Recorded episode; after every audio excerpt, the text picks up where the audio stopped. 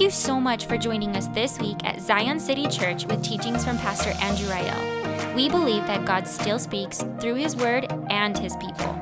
So, right now, lean in and listen to the Holy Spirit. We hope that this message encourages you, inspires you, and brings you into a deeper love and worship of Jesus. Thanks for listening, and thanks for being a part of Zion City Church.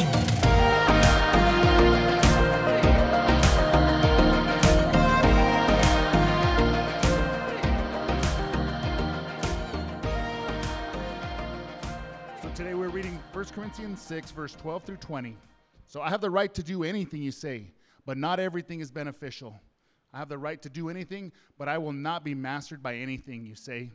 Food for the stomach and stomach for the food, and God will destroy them both. The body, however, is not meant for sexual immorality, but for the Lord, and the Lord for the body. By his power, God raised the Lord from the dead, and he will raise us also. Do you not know that your bodies are members of Christ himself? Shall I then take the members of Christ and unite them with a prostitute? Never. Do you not know that he who unites himself with a prostitute is one with her body? For it is said, Two will become one flesh. But whoever is united with the Lord is, in, is one with him in spirit. Flee from sexual immorality. All other sins a person commits are outside of the body, but whoever sins sexually sins against their own body. Do you not know that your bodies are temples of the Holy Spirit, who is in you, whom you've received from God? You are not your own, you were bought at a price. Therefore, honor God with your bodies. This is the word of God. The stories we believe shape the futures we live into. As human beings, we are narrative creatures, which means that all of us use stories to make sense of the world that we live in. You think you see we like as human beings to think that we're purely logical beings moving through the world using only reason and truth, but that is not the lived experience. The way that we view the world and how we live into that is directly shaped by the stories that we believe are true. In Spike Jonze's film Her, a movie about a man who falls in love with an operating system, there was this line from the movie that really stuck with me, and it's this The past is just a story we tell ourselves. And I think to some extent that's true to the human experience. What we think about our past is not merely shaped by facts or videotape footage of the things that took place, but it's rather our interpretation and experience of those events that tell us about the past. Right? If you were to ask every single person who was in this room last week what happened, there may be some common threads like Jake's did worship and I taught, but largely you would hear how each person experienced and interpreted what happened differently. Every person's perspective was shaped by their experience and their interpretation of their experience in this gathered space. And so, if the stories we believe do in fact shape the futures we live into, then how has the story we believed about our sexuality shaped how we've lived into it? There is a story that is permeating every single person here in the room, down to the fiber of your beings. And this story is the way that each of us view ourselves and our sexuality. It is, if you will, the water that each of us swim in. Now, we discussed in large part a portion of this cultural story and how it pertains to our bodies last week. How Gnosticism has formed and shaped what many of us think about what it means to be human. Now, if you missed last week, I really want to encourage you to go back and listen. Not because we want extra plays on our podcast, but because this is going to be basically one massive lecture that I've broken up into eight sections. And every single week is going to be basically building off of the one in front of it. And so you're going to need the ones previously to know where we're standing today. Now, if you missed last week, don't worry, you don't got to leave or something like that. But just make sure you go and catch up on the podcast. but it's this dualistic view that our bodies are meaningless organic material and it is our mind or our consciousness that is of value. This is the secular narrative around our bodies. And we talked about how this view has permeated not just culture, but the church. And so this morning, I want to further examine this view, but specifically as it pertains to our sexuality and our bodies. And I also want to biopsy the common Christian understanding of sexuality. And lastly, I want to lay before us sexuality in the way of Jesus. Now, I'm not going to lie to you guys. Today might be a long one. So buckle up, get a cup of coffee, do what you got to do, stretch, do whatever you must do. Let's go for it. So, I would argue that the experience for most followers of Jesus is they feel themselves trapped between two stories. The stories that they feel sometimes in their own bodies, the stories that they hear in the culture, and the story that they've come to learn from the Christian teaching, from the Christian sexual ethic, right? I want you to think about uh, a young couple who is getting together, right? In their bodies, they feel attraction and desire and love, and they are surrounded by a culture that says for them to engage in activity and show that love, etc. But they also find themselves in a Christian community where they fit, they're learning and, and they're being instructed on how they're to use their bodies in a way that honors God, and they feel themselves trapped between both stories, unsure of which one to live into. And so, first, I want to talk to us about the secular story. The secular story goes something like this We're animals, human beings or animals, with time and chance on our side, and we are nothing but happy or not so happy accidents, depending on the amount of privilege you've been born into in the world, where you've been born, how much money your family had, etc. We have no real meaning or purpose other than evolutionary progress and the advancement of our species. Since we have no meaning or purpose, our bodies are simply organic machines that are given to us or that, that we find ourselves in to accomplish our own will. Our biological sex, being male or female, has no meaning. It is simply just plumbing right? It's just the way that we find ourselves in the world. According to the secular narrative, gender is imaginary. It is a social construct. It's a social construct to perpetuate oppression, particularly on women and other minorities. The act of sex is simply just play for adults. It's merely an act of pleasure. Anything that is placed on an individual's expression of their sexuality is either oppressive or repressive right? Any sort of religious or moral convictions are placed on an individual's sexuality, that's seen as oppressive. Any kind of restrictions or restraints an individual places on their own sexuality is seen as repressive. And the end goal of all of this human existence is simply just to be happy. Or to quote a phrase, eat, drink, and be merry, for tomorrow we die. This is the story that each of us are being sold in every corner of society. It's what you hear in podcasts, it's what you're hearing on college campuses, it's what you're seeing in Netflix series and Disney and Apple and Google and Twitter. All of this is the story we are constantly being inundated with. And let's be honest, this is a story that it's easy to assume is true because we hear it all the time. And the story often feels impossible to resist. But hear me in this, brothers and sisters. It is a story, it is an interpretation of the human experience. It is easy for us to believe it is reality because it's what we often hear, but that does not mean it's necessarily the case. And I have one question for us this morning How is this story working out? I mean, do we have any more sense of joy, peace, hope, beauty, wonder, or love in the world because of this narrative that we believed? I would argue that this story is failing and failing rather quickly. Researcher Donna Freitas conducted hundreds of interviews of college students to ask them what it's like to date in the modern world now. Here are some of their responses. One said, Hookups are scripted. You're, you learn to turn everything off except your body and make yourself, hear this, emotionally invulnerable. Another student said this I feel hurt and lonely. I wish I knew how to do more, how to create genuine relationship where I am known and appreciated as a person. Another student speaking about this who has a frequent sexual relationship with somebody says this about her partner. We don't really like each other in person, sober.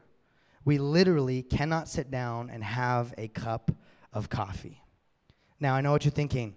Those are just college students, right? It's like if college students are the marker of healthy dating and sexuality, right, we're in for trouble. But I believe that the college scene is kind of the canary in the coal mine. It's kind of pointing out and revealing that what's happening. But if you're thinking that's just that study, whatever, I did my own personal research and investigation, and I asked somebody who uh, doesn't identify as a follower of Jesus just to tell me what has been your dating experience like? No caveats, no like leading questions. Just tell me what your dating experience has been like. This is what she said. No, she's not a college student. She's well off into career, her career, approaching her early 30s. She says this It's honestly the worst. I am at the point now where marriage is probably never going to happen for me. I think it is because everyone wants their cake and to eat it too. I can't think of a time where I enjoyed a date I was on. All people want is sex, and if it's not on the table, they're gone. These comments are just the tip of the iceberg on what this vision of sexuality is actually bringing forth. Jonathan Grant says this Our cultural experiment has left a trail of relational wreckage and has left us in a state of denial about where we stand. This is the secular story and its fruit. Now, by way of contrast, I want to talk about the common Christian understanding of sexuality. Primarily, when I think people think about the Christian story and how it operates in terms of our sexuality, it primarily operates within the realm of morality, right? When people think about a Christian vision of sexuality, it's about the do's and don'ts. You can do these, you can't do that, right? It is this hard line rules around our sexuality. And honestly, from a secular pers- perspective, they view Christian sexuality as oppressive and repressive and archaic and old, right? This story of sexuality, but the story of sexuality, rather, is, is more than a conversation about morality. It's a conversation about what it means to truly be human. And so here is a general framework that people have around Christian sexuality it's this sex is bad, God is a killjoy, and the Christian vision for sexuality is at the very least outdated, if not dangerous and bigoted.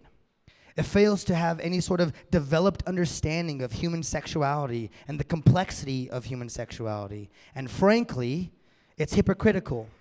The most the, the strongest proponents, rather, for abstinence are the same ones who are cheating on their wives and engaging in sexual misconduct and abuse. This is what an outside perspective is looking in on the Christian story. And to be honest, let's be honest, that's a fair critique. Because this is the message that we've proclaimed. And this is the message that we've embodied. And this is what people think it means to be a follower of Jesus.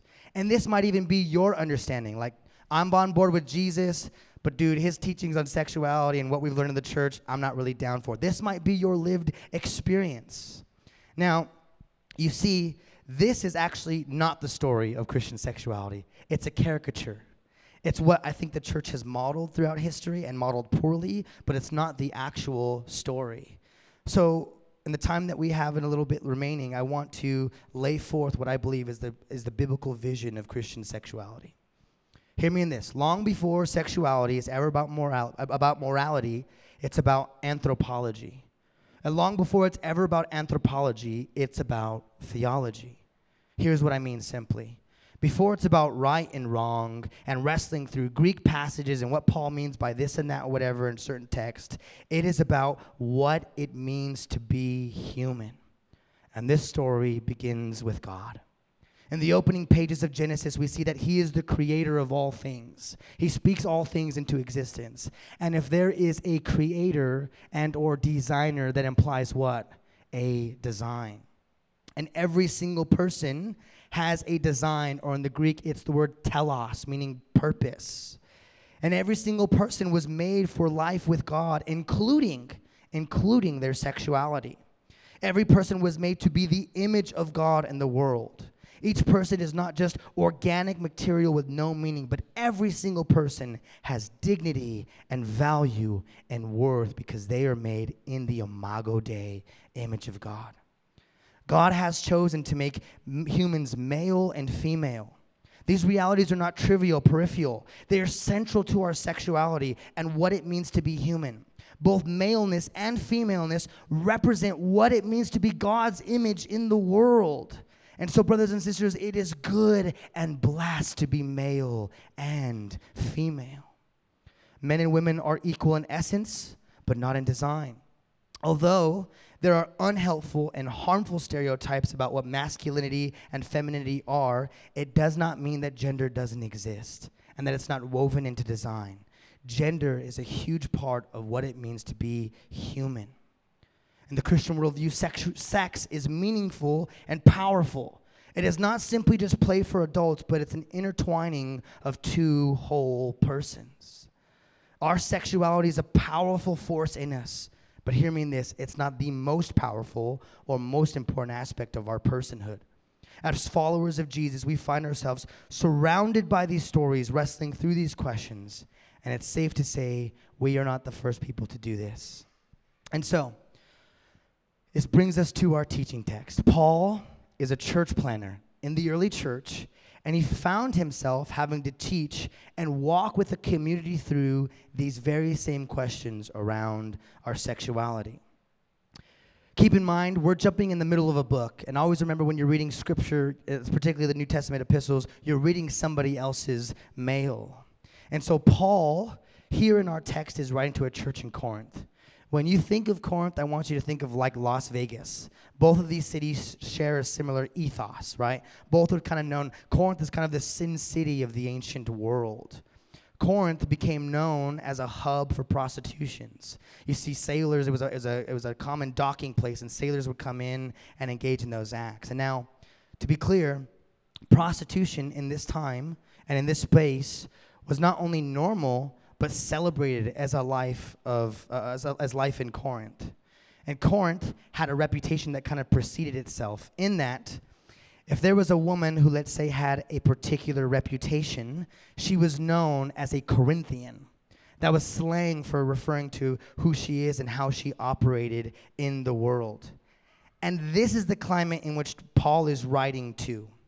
One of the things I always think is funny is I hear Christians say all the time, this is as bad as it's ever been. And it's like, that is such a narrow view of history. Okay, like that is an absolute narrow view of history. You know, you have like college professors preaching whatever. It's like, dude, people in the church were actively visiting prostitution rings. It is not as bad as it's ever been, okay? And this is the world to which Paul writes. This is the world to which Paul's trying to pastor and lead his people through.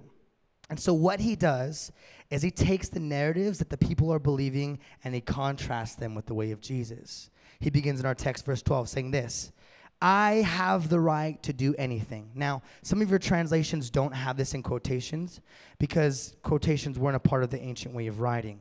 But if you were in Corinth and you read this letter, this would be something that was kind of common knowledge. And the same way I say, what happens in Vegas, you think what?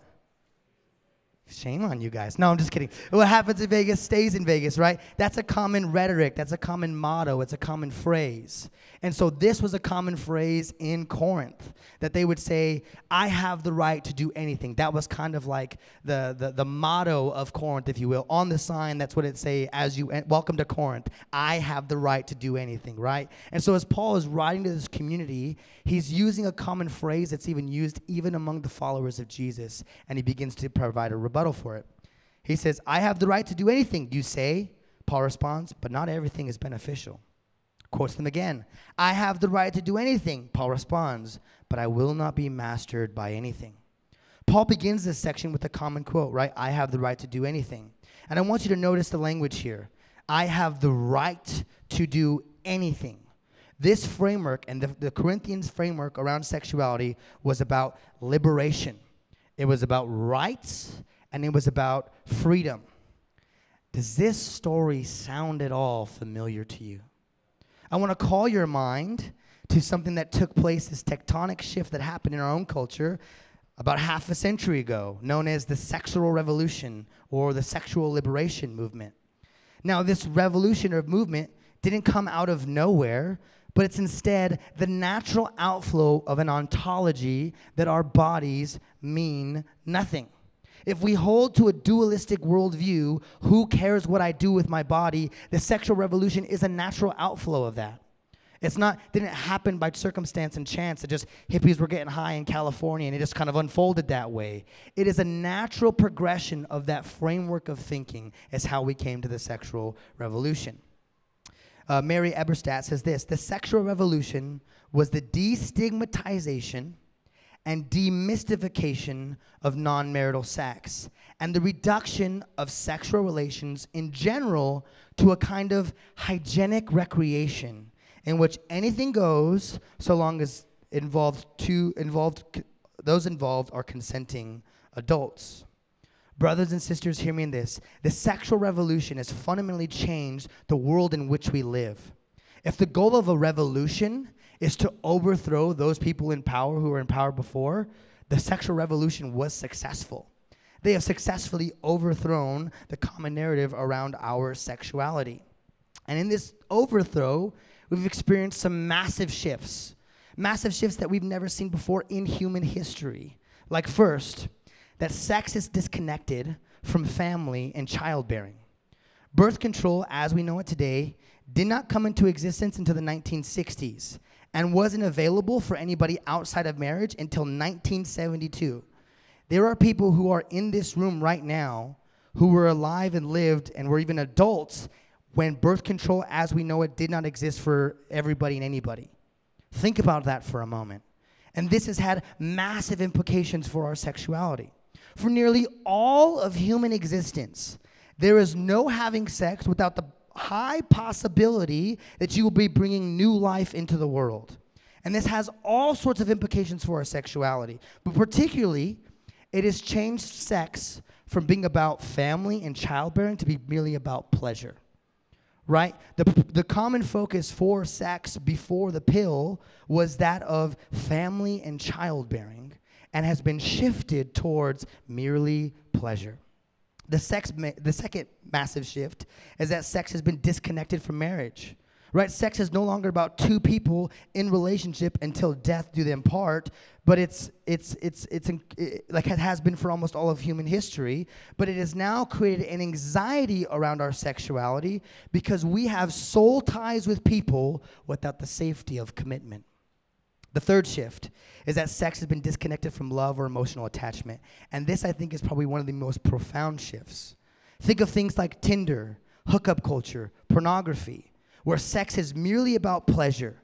And when sex is merely about pleasure, hear me this, people become objects of our desire rather than people to be loved. And this is the water we swim in.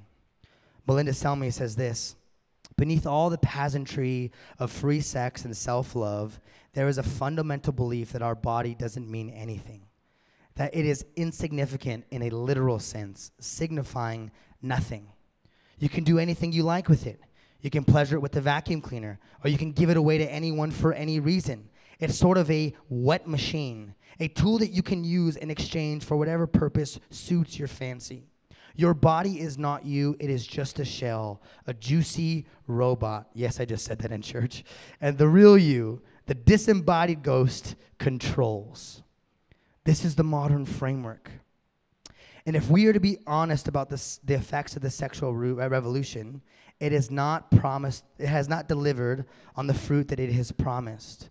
In fact, many would say the sexual revolution has done the exact opposite of what it's promised to do. Again, Mary Eberstadt says this First, and contrary to conventional depiction, the sexual revolution has proved a disaster for many men and women. And second, its weight has fallen heaviest on the smallest and weakest shoulders in society, even as it has given extra strength to those already strongest and most predatory.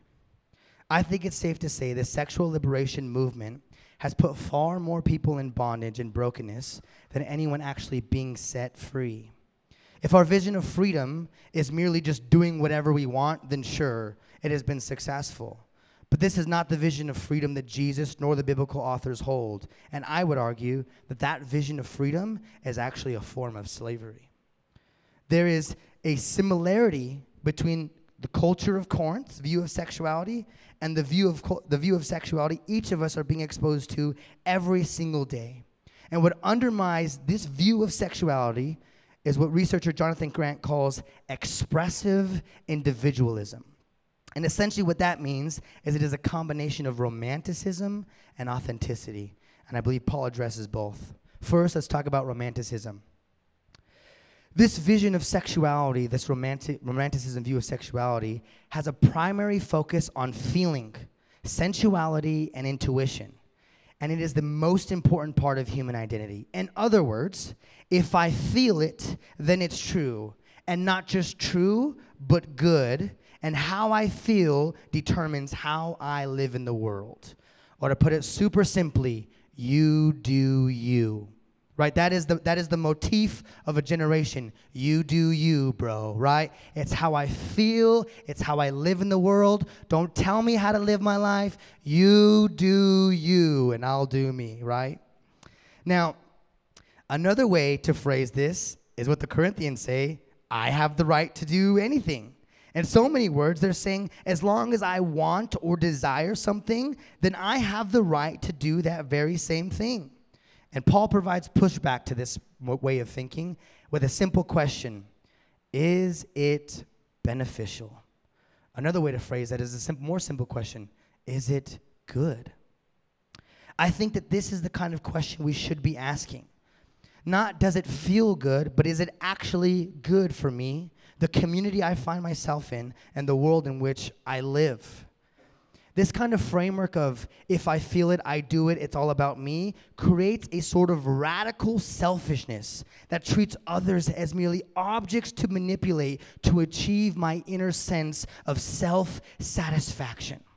Right? The caveat to the motto of do whatever you want is always accompanied by what?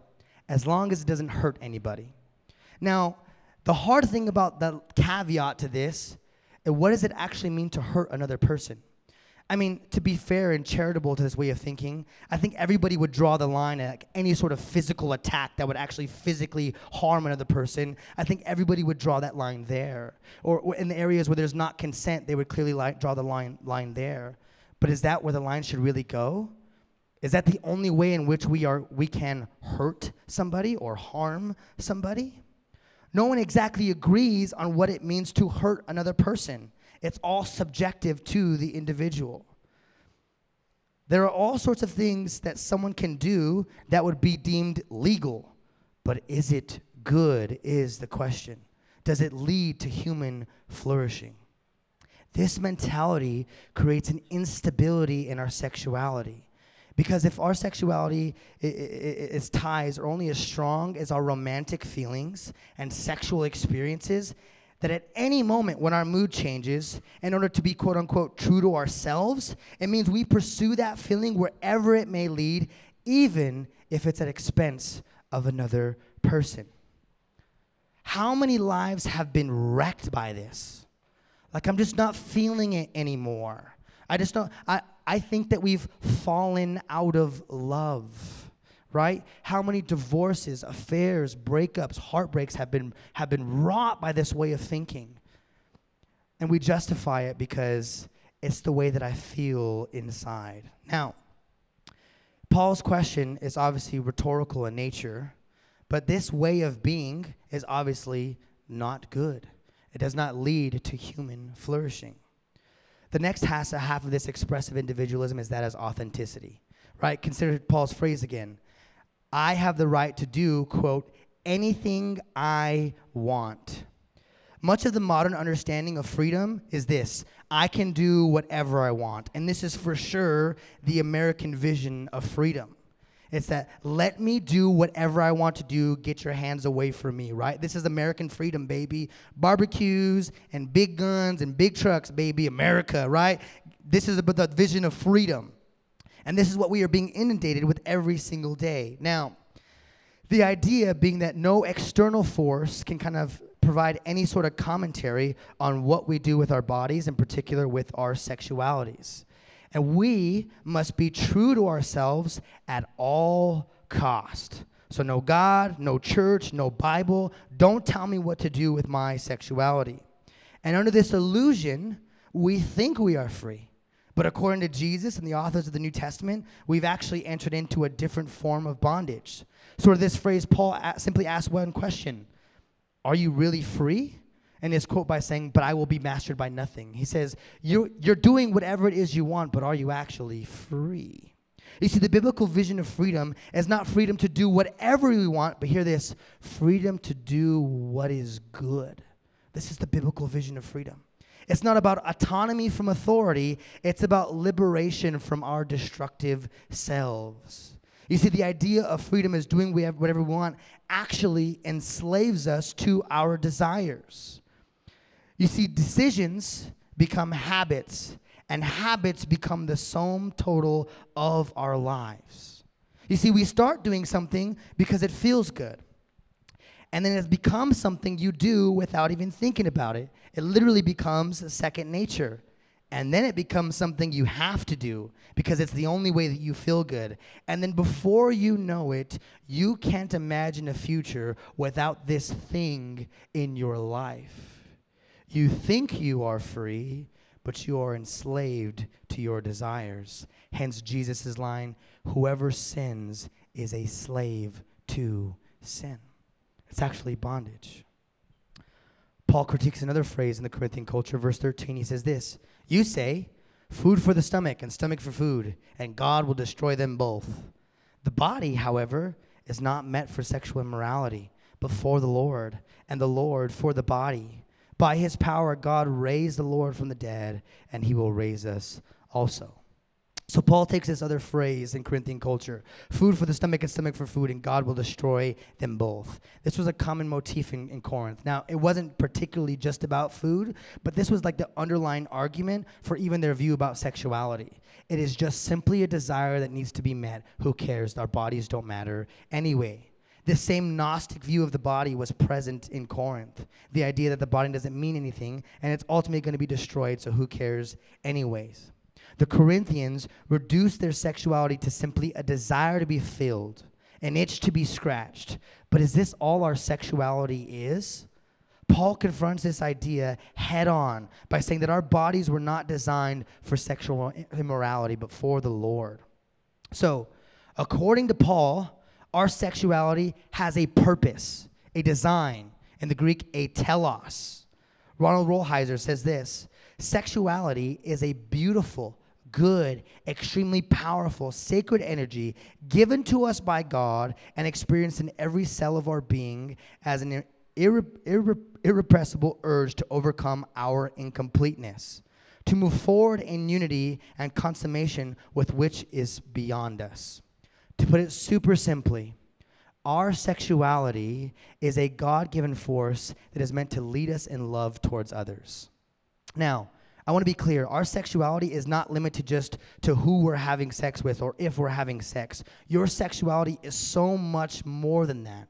It is a powerful force that leads us to be loved and known by others. Sexuality at its core is what draws us into community and leads us towards others. The fundamental desire beneath our sexuality is that of intimacy, being known and knowing others.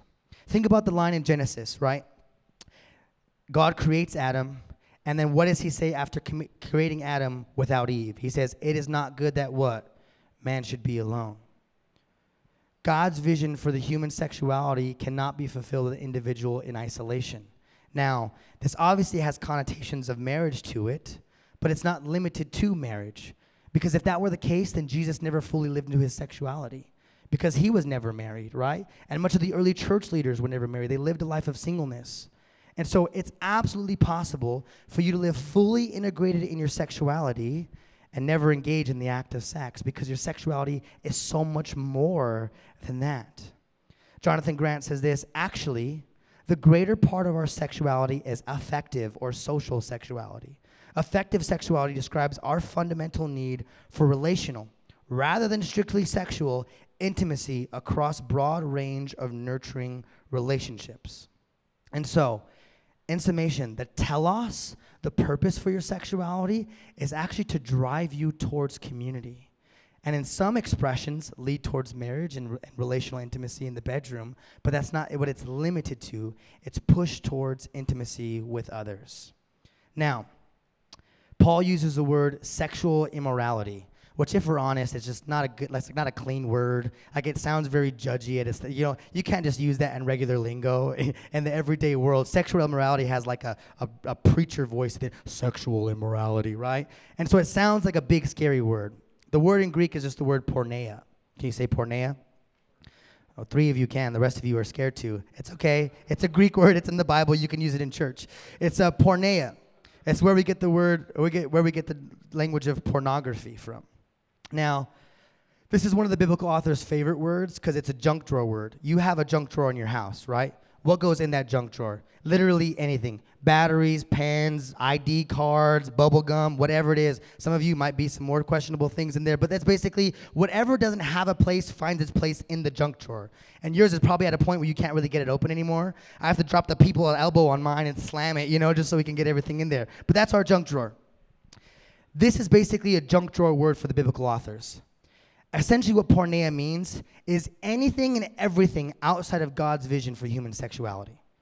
And God's vision for human sexuality is one man, one woman together in the covenant of marriage. If it fits outside of those parameters, goes in the junk drawer of porneia, right? So this is why the biblical authors love to use this word because it's just like all of that, you fill in the blank, goes in that drawer. This is what we're mean. And Paul says our bodies were not telos or designed or have the purpose of engaging, engaging in porneia. Instead, he says that our bodies were designed for the Lord. Tish Harrison Warren, uh, in her book Liturgy of the Ordinary, which I highly recommend, says this Our bodies are instruments of worship. The scandal of misusing our bodies through, for instance, sexual sin, it's not that God doesn't want us to enjoy our bodies or sexuality and said, It is that our bodies, sacred objects intended for worship for the living God, can become a place of sacrilege. When we use our bodies to rebel against God or to worship the false gods of sex, youth, or personal autonomy, we're not simply breaking an archaic or arbitrary com- commandment. We're using a sacred object. In fact, the most sacred object on earth in a way that denigrates its beautiful and high purpose. Sexual sin is a scandal in the scriptures not because the apostles were brushing prigs, they were in reality a rather salty bunch, or because the body is dirty or evil, but because our skin and muscles and feet and hands are more sacred than any communion chalice or baptismal font. In other words, when we engage in the act of porneia, anything outside of God's vision for human sexuality, we are spray, spray painting the Sistine Chapel. That which was made for beauty and honor and wonder and worship becomes a commonplace, becomes a place of, uh, of, of, dirtiness and, dis- and degradation. So, our telos, as it pertains to our body and sexuality, are tied deeply with our relationship with God. They're not disconnected. And so, when we use our bodies and sexuality not as they were designed, we are spray painting the Sistine Chapel. So, what do we do then with our desire? Each of us in our bodies has sexual desire that reveals itself. And so here's what I want to say your sexuality, and in particular your sex drive, hear me in this, is given to you by God. A lot of the church record around this is like, don't stop, no, bad, whatever. And, and, and fear is a terrible teacher and motivator, right? Because it only lasts so long your fear only lasts so long. And so many of you probably grew up in a church environment where you had like the youth group talk. You know what I'm talking about? It's like real serious, lights dim, loud, low. It's like we're talking about purity tonight, you know, or whatever it is. And they have you do something where you like crumble up a piece of paper or rip it all apart and try to glue it together and be like, that's you if you do this. And so it's like they drive fear into you. And that works, you know, 12 and 13 or whatever. By the time you're 17 and you're in high school, you're doing whatever, and that imagery in your mind of the rolled up piece of paper, that's long gone right? And then we are wondering why why followers of Jesus are engaging in the same exact acts as secular people with no differentiation in statistics. It's because we're telling a bad story. If that's your whole theology of sexuality, that's out the door when you're 17. We need a stronger, more integrated view of our sexuality that teaches us what sex is actually for. And so I want to say that desire you have in you is good. It's not bad, it's not wrong, it's given to you by God. He's created you with that. And here's the other thing God created sex. Newsflash, right? Like he thought it up. God is a God of pleasure. He likes to give his people good things. This is why food tastes good, why sunsets are beautiful, and why sex is a gift for people to enjoy. God's not a prude in heaven, like, look at them down there having fun. He thought the idea up, right? We could have procreated like some animals do, like asexually or something like that, or the touching of fingers to one another. It could have been anything. But God designed it as sex to be enjoyed as an act of intimacy. So God's not some prude in heaven looking down, shaking his head, how dare they? In the Song of Solomon, when a man, when, when, a, when the husband and the wife consummate the marriage, it says in the scriptures that God is singing over them, drink your fill of love. God is pleased when his people engage in the pleasure he's designed for them. But the fact that he's designed means it has a purpose. It has a context. It has a way in which it needs to be used. And God has structured sex that it would be used within the context of marriage. That is how He has designed it.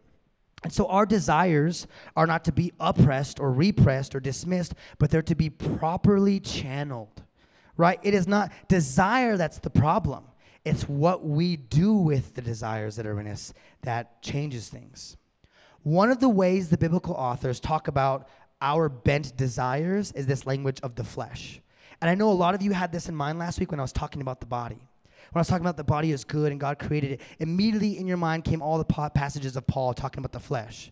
And a lot of your understanding is that like this body is like this broken vessel that's like the cause of all your struggle in life. You're like this dang body. When I get out of this body, finally I'll be the thing. But that's never what the biblical authors use. The idea of sarx can mean body, but anytime it's used for body, it's always used in a positive light. The rest of the times that sarx is used, Paul is not talking about the physical body, he's talking about the bent nature within us. This idea of the flesh. So it's not your physical body that has, you know, that's the source of sin in your life. It's the nature, there's a, there's a nature, there's an aspect of yourself that Paul uses the language of flesh to describe that is uh, bending your desires, right? And so, Paul never once, and you'll never find this anyone in the scriptures or any of the New Testament authors ever claim that the physical body is bad. But they do talk about the desires within us that are bent away from God, our base, primal, animalistic desires for self gratification. This part of ourselves is sarx. And is this part of ourselves that Paul says needs to be crucified?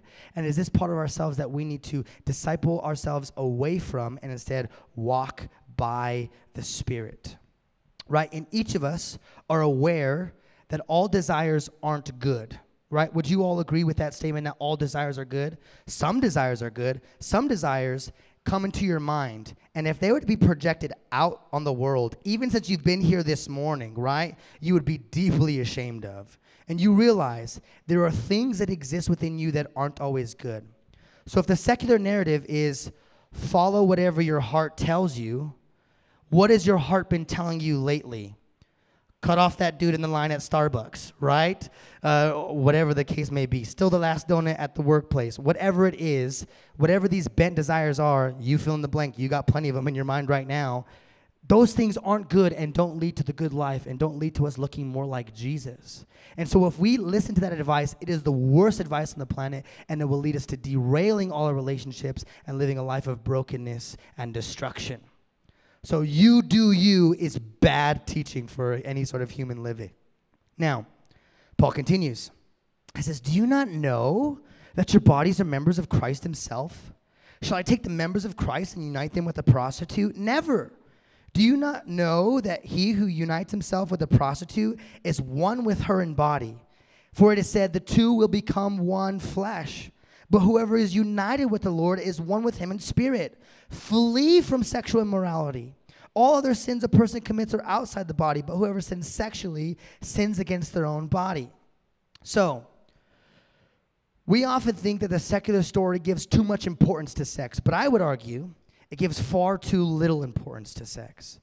For the authors of the scriptures and Jesus, sex is about way more than sex. It is about two people becoming one. The Hebrew word um, as it's laid out in Genesis of, beco- of becoming one is the word echad. Can you say echad?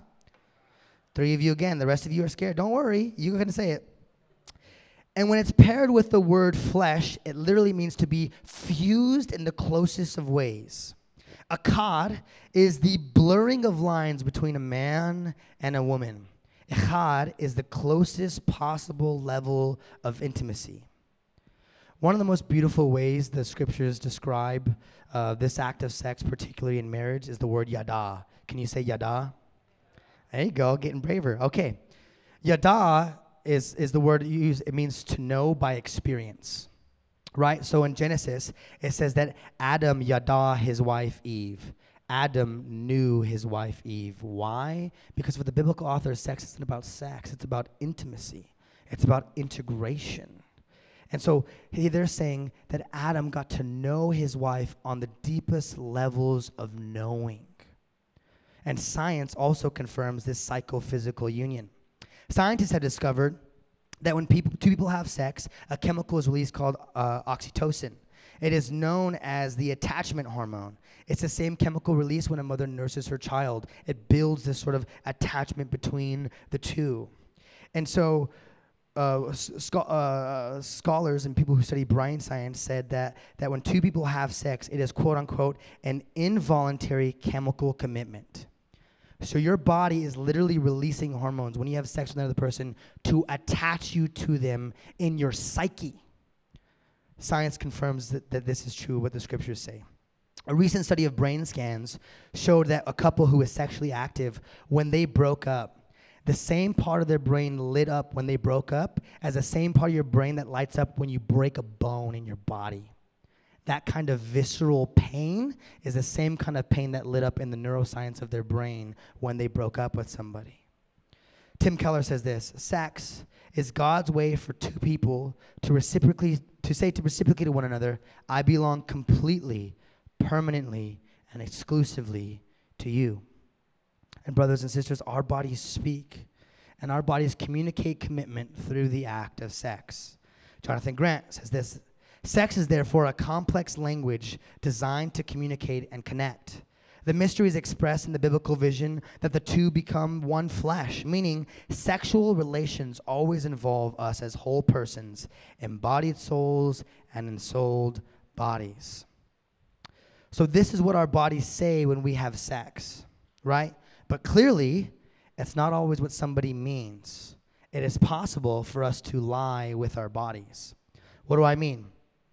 Have you ever held hands or kissed somebody that uh, you didn't really like all that much?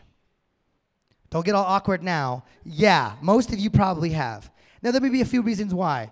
Maybe it was like the middle school playground, I'll do it, kiss, or whatever it was, you were pressured, okay? Or maybe you wanted them to think that you were more invested in something than you actually were you kind of wanted to manipulate the individual. And so what you did, you used your body to tell a lie. You said, "Oh yeah, I'm actually here," right? This is the whole like when we fake smile at one another. "Oh, hi, how's it going? Good to see you. Look at the kids." You walk away. I can't stand that lady, right? It's like we're lying with our bodies. We're saying one thing on the external but mean something different within. Our bodies have the capacity to lie, and we lie when we sleep with people that we don't have that commitment with. Nancy Pearcey says this when we have sex outside of ma- marriage, we are essentially lying with our bodies. Our actions are saying that we are united on all levels, when in reality, we are not. We are contradicting ourselves. We are putting on an act. We are being dishonest. Biblical morality asks us, uh, asks us to consist in what we say, to be consistent rather, in what we say with our bodies and what we say with the rest of our lives. To tell the truth with our bodies. Now, briefly, I want to say this. This is why uh, sexual sin and things done sexually hurt so much. There are those of you, and, and pastorally, I really want to speak into this now, who a part of your story has great pain involved with this the sexual history you have because of the way somebody treated you. Now, if sex was merely play for adults, then that kind of sexual abuse or sexual history would be easy to overcome. But ask anybody who's been in a circumstance in a place like that. It is far from it because sex is well, way more than sex. And so there are those for who, and just pastorally, I want to say, we love you, and Jesus is in the process of healing you, and, and, and God wants to redeem your sexual story, and there's hope and reconciliation and life for you ahead.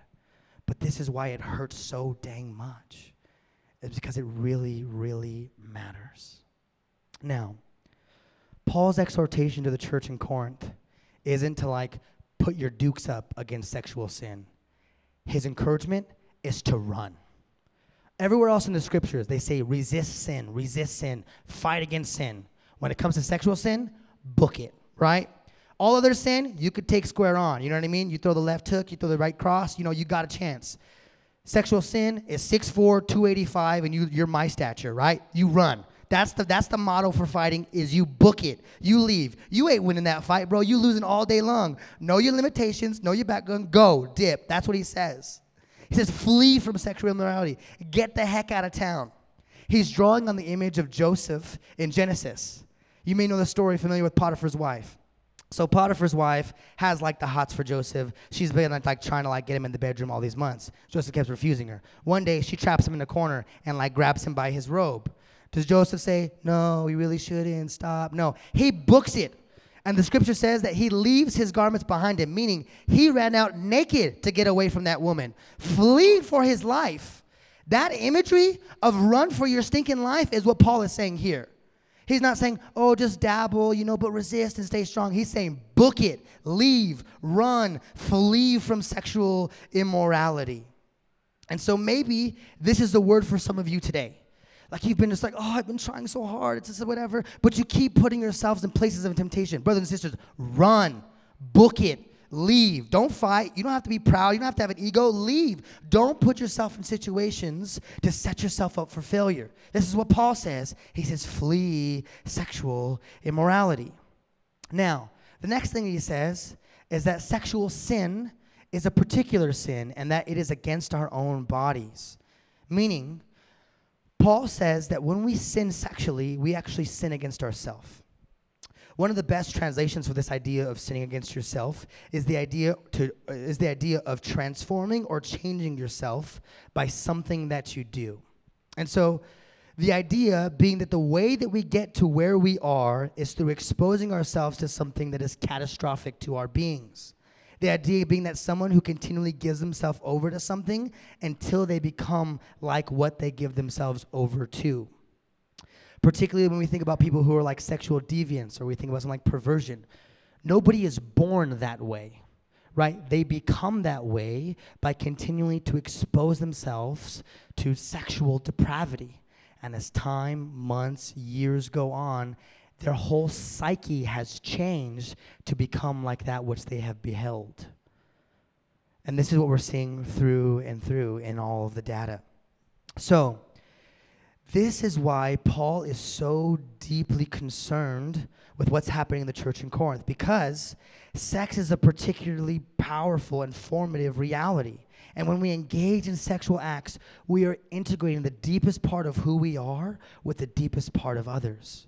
This is why Paul says, when you guys are going over to the temple and sleeping with the prostitute, it's not just you're scratching an itch. You are carrying in your body, you are a the temple of the Lord, and you're carrying the presence of God and the deepest parts of who you are, and you're tying them to this person and the deepest parts of who they are. He says this is not fitting of a follower of Christ. And so sex is not just play for adults, but it is deeply formed ties that really matter. So, if our bodies are temples, then as Dave Lomas says, the temples are in ruins. Think about how we've treated our bodies, how we think about our sexuality, how we live and move and be in the world.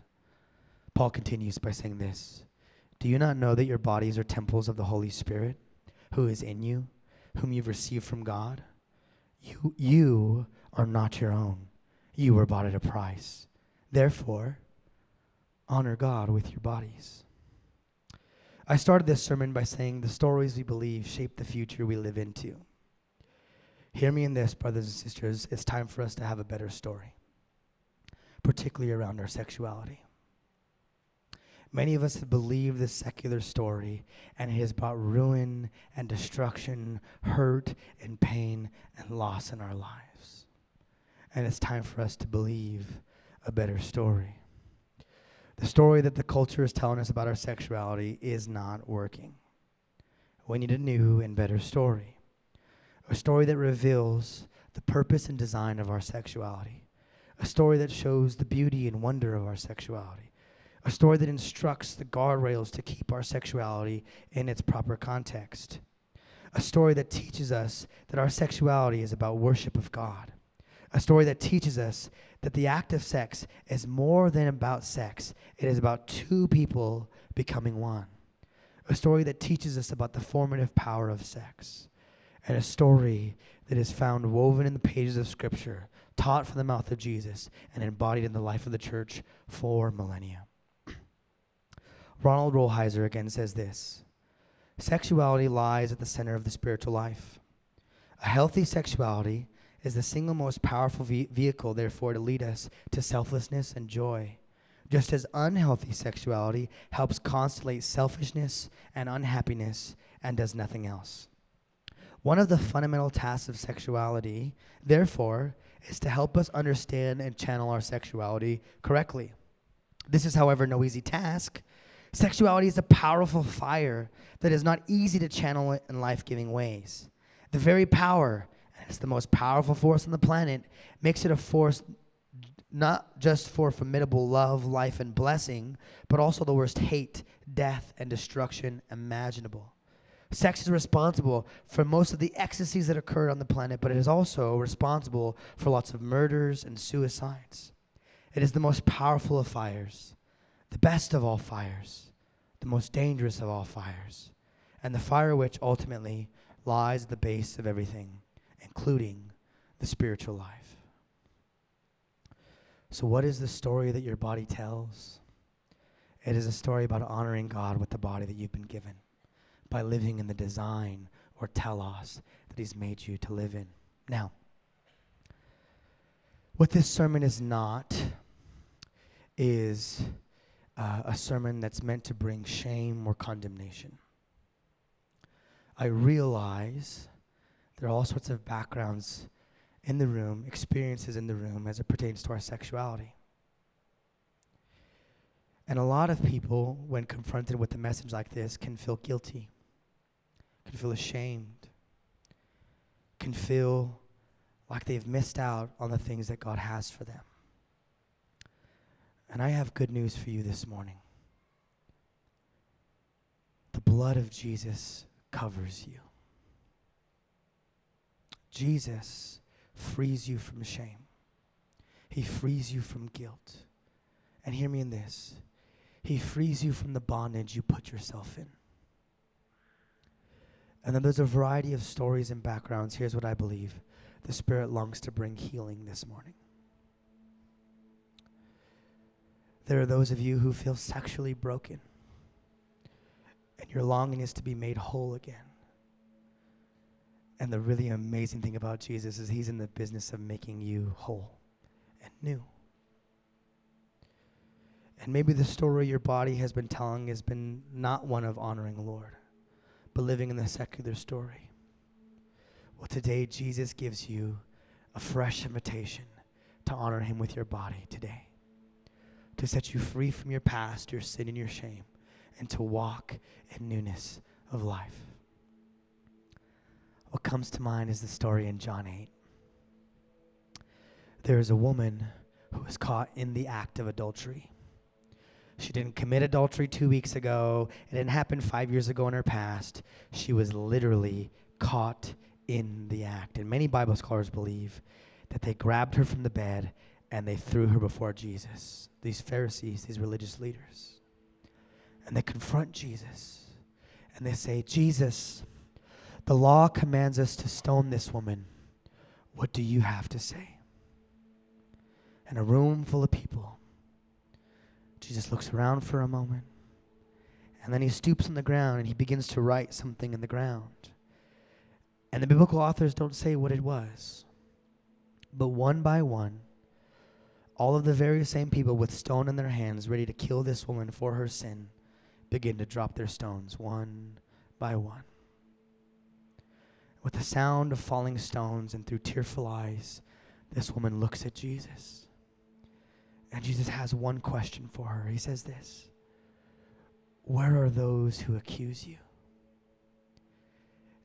And through her tear stained cheeks, she looks across and sees nobody's there but her and Jesus.